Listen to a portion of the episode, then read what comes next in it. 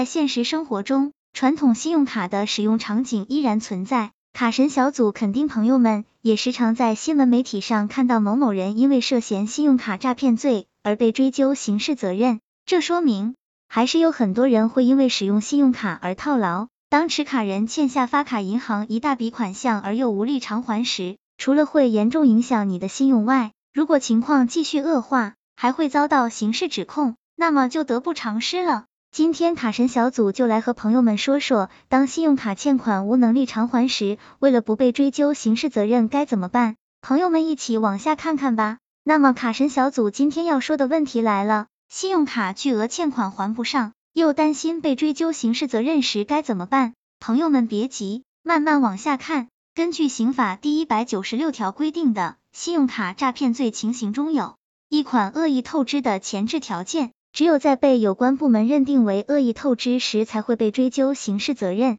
而你所要做的，就是向银行或者检察机关证明你不是恶意的，而确实是因为生意失败，暂时无力偿还这一大笔欠款。那么我们如何证明自己不是恶意透支行为呢？其实朋友们只要做一件事就可以了，赶快用手机拨打发卡银行信用卡客服中心的电话转人工作席。朋友们必须记得。将自己与客服人员之间的对话录音，并作为证据保存。朋友们要告诉客服人员，因为生意失败，现在没有能力一次性偿还所有欠款，要求银行将你的欠款停息挂账，并与银行按照《商业银行信用卡业务监督管理办法》第七十条规定，签订个性化还款协议，而且是分五年共六十期还款。客服人员没有权限答应要求，但是朋友们一定要这样说。而且要求客服将电话录音，一般都会有录音，并将自己的要求在电脑后台记录上传到相关部门。做完这一些流程，那么朋友们就可以等着银行方面通知来签订个性化还款协议了。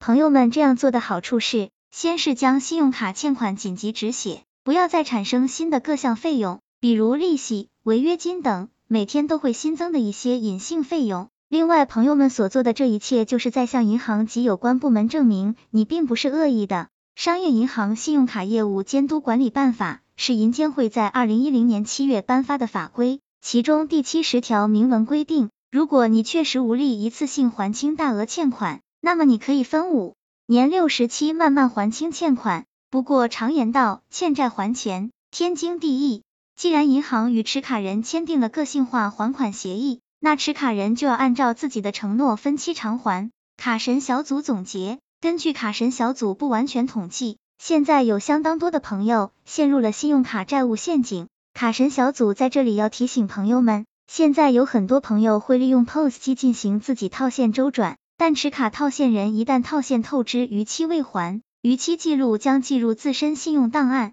一旦透支却无法偿还，可能涉嫌信用卡诈骗罪名。所以卡神小组建议朋友们，信用卡你用来套现周转都可以理解，但是一定要理性的计算自己的承受能力。为什么有的朋友通过信用卡可以获得更多的收益和助力，而有的朋友只能逐步陷入信用卡债务之中呢？理性的重要远大于一切。希望这个资料对朋友们有所帮助。